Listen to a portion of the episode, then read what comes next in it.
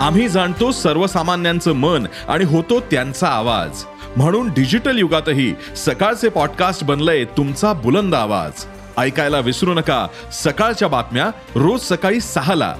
E सकाळ dot com आणि भारतातील सगळ्या अग्रेसर पॉडकास्ट स्ट्रीमिंग प्लॅटफॉर्म्सवर उपलब्ध.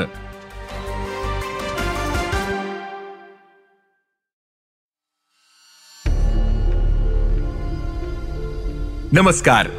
मी प्रसाद देशमुख.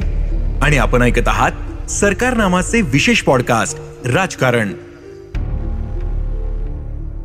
पाकिस्तानात इम्रान खान यांची अटक त्यांना मिळालेला जामीन आणि त्या दरम्यान त्यांच्या समर्थकांनी अगदी लष्कराच्या मुख्यालयापर्यंत चाल करण्यापर्यंत घातलेला धुडगूस यानंतर पाकिस्तानमधील राजकारणाची दिशा काय आणि त्या देशाचं भवितव्य काय हा मुद्दा समोर येतोय. पाकिस्तान निदान कागदावर तरी लोकशाही देश आहे. आणि लोकशाही देशात मतदार ठरवतील त्यांनी राज्य करावं ही प्राथमिक गरज असते. या आधारावर आता निवडणुका झाल्या तर इम्रान सर्व विरोधकांना गारद करतील यात सध्या तरी काही शंका नाही. कारण इतकं पाठबळ त्यांनी आपल्या आक्रस्तळेपणातून मिळवलंय. मात्र त्यांची प्रशासनाची पद्धत भारतद्वेष तसंच अमेरिकेच्या विरोधातील टोकाच्या भूमिका आणि तसाच टोकाचा धर्मवादी बुरसटलेला दृष्टिकोन अशी होती. यातूनच हा नेता लोकशाही मार्गाने निवडून आला तरी देशातल्या प्रश्नांचा गुंता संपत नाही. किंबहुना तो अधिक वाढण्याची शक्यता दिसते. लष्कराचा आशीर्वाद राहील या भरोशावरचं राज्य करणारं सध्याचं शरीफ भट्टो यांच्या पक्षाचं कडबोळं. तसंच सत्तेत टिकवून ठेवायचं तर ते लोकशाहीशी सुसंगत नाही. यासाठी एकतर इम्रान यांच्या गैरव्यवहारांच्या आरोपांचं निमित्त करून त्यांना निवडणूक लढायला बंदी घालावी लागेल आणि लष्कराला थेट निवडणूक मॅनेज करावी लागेल. आणि हे उत्तर अंमलात आणणं सोपं नाही असं वळण इम्रान यांच्या राजकारणानं आणलंय. त्यांना निवडणूक लढवायला बंदी आणली तर त्यांचे समर्थक देशभर गोंधळ माजवल्याशिवाय राहणार नाहीत. आणि थेट सत्ता लष्करानं घ्यावी इतकी लष्कराची प्रतिमा उरलेली नाही. असा विचित्र पेच पाकिस्तानासमोर आहे. यातून अशांत अस्थिर आणि आर्थिकदृष्ट्या गर्तेत निघालेला पाकिस्तान जगाला घोर लावणारा बनू शकतो. अमेरिका सोबत असल्याचं सांगतं. पण तेही टाळण्यासाठीच. आर्थिकदृष्ट्या खंगळलेल्या पाकिस्तानात माजी पंतप्रधान इम्रान खान यांच्या अटकेनं आणि त्यानंतर त्यांच्या समर्थकांच्या उच्छेदानं एक अस्वस्थ कालखंड सुरू झाल्याची चिन्ह आहेत. इम्रान यांचं पंतप्रधान पद जाणं अटळ होतं. सत्तेत राहायचं तर लष्कराशी किमान सौहार्दाचे संबंध हा तिथला अनिवार्य निकष आहे. त्याबाहेर जाऊ पाहणाऱ्या प्रत्येकाला कधीतरी लष्करानं वटणीवर आणलंच होतं. इम्रान आणि लष्कर यांच्यातला छुपा संघर्ष अंतिमतः त्यांचं पद घालवणार हे उघड होतं. मात्र पद गेल्यानंतर अन्य नेत्यांप्रमाणेच किमान काही काळ तरी राजकारणातून अडगळणीला पडणं हे इम्रान यांनी नाकारलं होतं. त्यांनी थेट लष्कराला आव्हान द्यायला सुरुवात केली. हे पाकिस्तानमध्ये तुलनेत नवं होतं.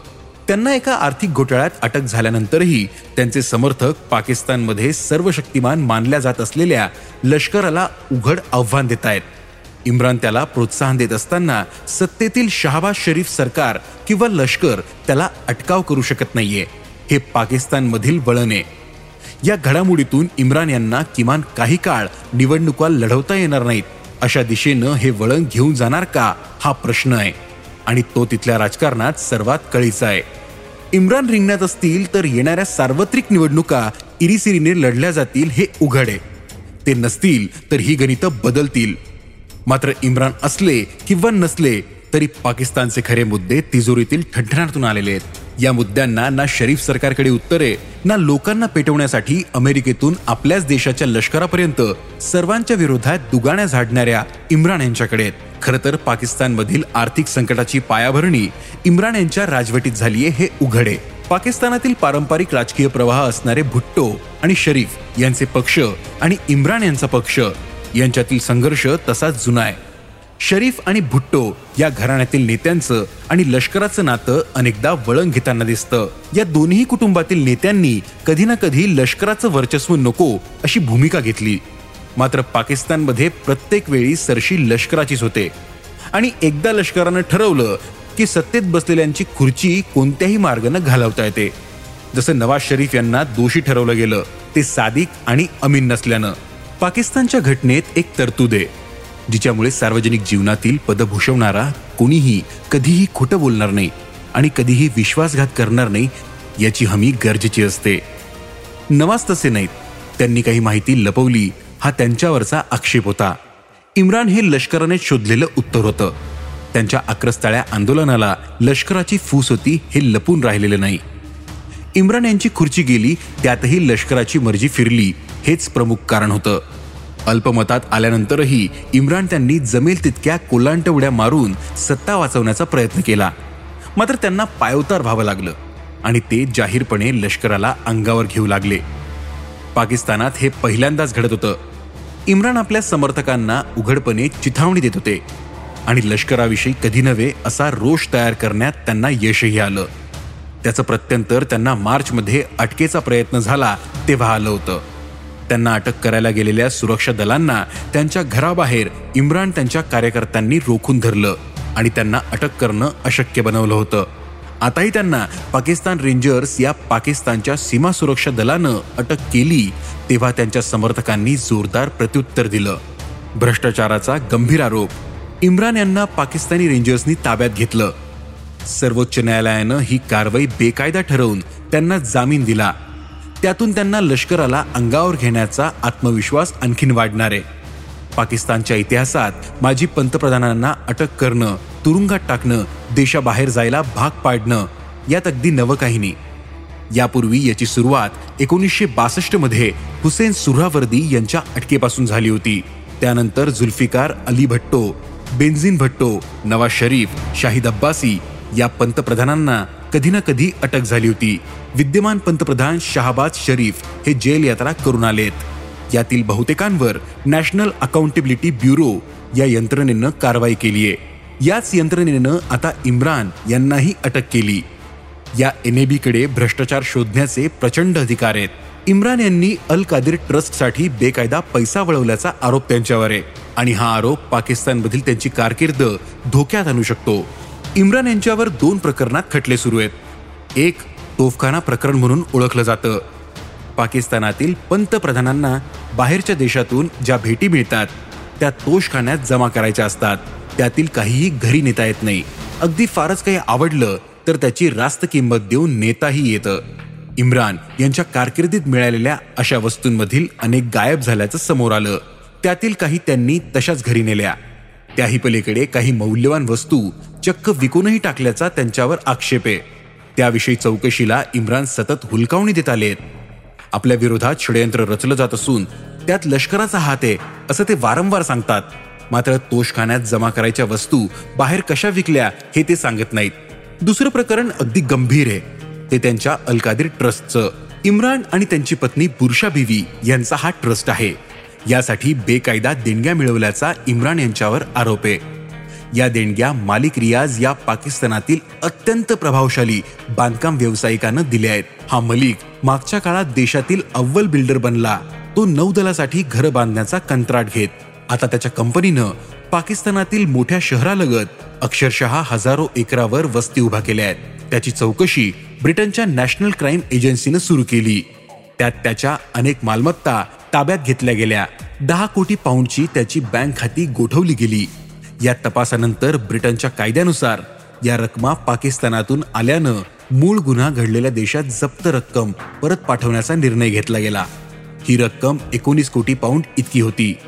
आता ती थेटपणे सरकारी खजिन्यात जमा व्हायला हवी होती. याच वेळी याच रियाजच्या विरोधात कराची लगत हजारो एकर जमीन बेकायदेशीररित्या ताब्यात घेतल्याचा खटला चालत होता. या खटल्यात सर्वोच्च न्यायालयानं काही अब्ज रुपयांचा दंड भरण्यावर तडजोड केली होती. ब्रिटनमधून येणारे पैसे सर्वोच्च न्यायालयात भरावेत असं या रियाजनं सुचवलं आणि तसं झालंही. म्हणजे जे पैसे गैरमार्गानं परदेशात पाठवल्याबद्दल जप्त होऊन सरकार जमा होणार होते तेच या बिल्डरचा दंड भरण्यासाठी वापरले गेले. हे करण्यात इम्रान यांच्या सरकारनं त्याला मदत केल्याचा आरोप आहे. पुढे या रियाजकडून इम्रान यांच्या अल कादीर ट्रस्टला शेकडो एकर जमीन आणि पाच अब्ज रुपये देण्यात आले असल्याची बाब समोर आली. या प्रकरणात एनएबी या तपास यंत्रणेनं इम्रान आणि अनेक संबंधितांना चौकशीसाठी पाचारण केलं. या नोटिसा धुडकवून लावणाऱ्या इम्रान यांना ते उच्च न्यायालयात अन्य प्रकरणासंदर्भात आले असता रेंजर्सनी अखेर अटक केली होती. तुर्तास त्यांना दिलासा मिळाला असला तरी तो देणाऱ्या न्यायाधीशांवर इम्रान यांच्या विरोधकांकडून थेट आरोप सुरू आहेत. आता लष्कराला हे करायचं आहे काय? आणि तसं केलं तर आधीच खवळलेले इम्रान समर्थक ते मान्य करतील काय? यातून यादवीच्या उंबरठ्यावर पाकिस्तान उभा राहील का? असे प्रश्न निर्माण झालेत. पाकिस्तानात ज्याला लोकशाही म्हणता येईल अशी व्यवस्था कधी स्थिरावलीच नाही हे खरं. मात्र लष्करालाच त्राता मांडण्याची एक परंपरा रूढ झाली होती. त्यातून लष्करानं आपल्या सोयीनं बंड घडवलं. निवडून आलेल्या पंतप्रधानांना अध्यक्षांना सोंगाट्यांसारखं वापरण्यात आलं. नको झाले तेव्हा फेकूनही देण्यात आलं. लष्कराने हस्तक्षेप केला अशा प्रत्येक वेळी लोक साधारणतः लष्कराच्या बाजूनं राहिले.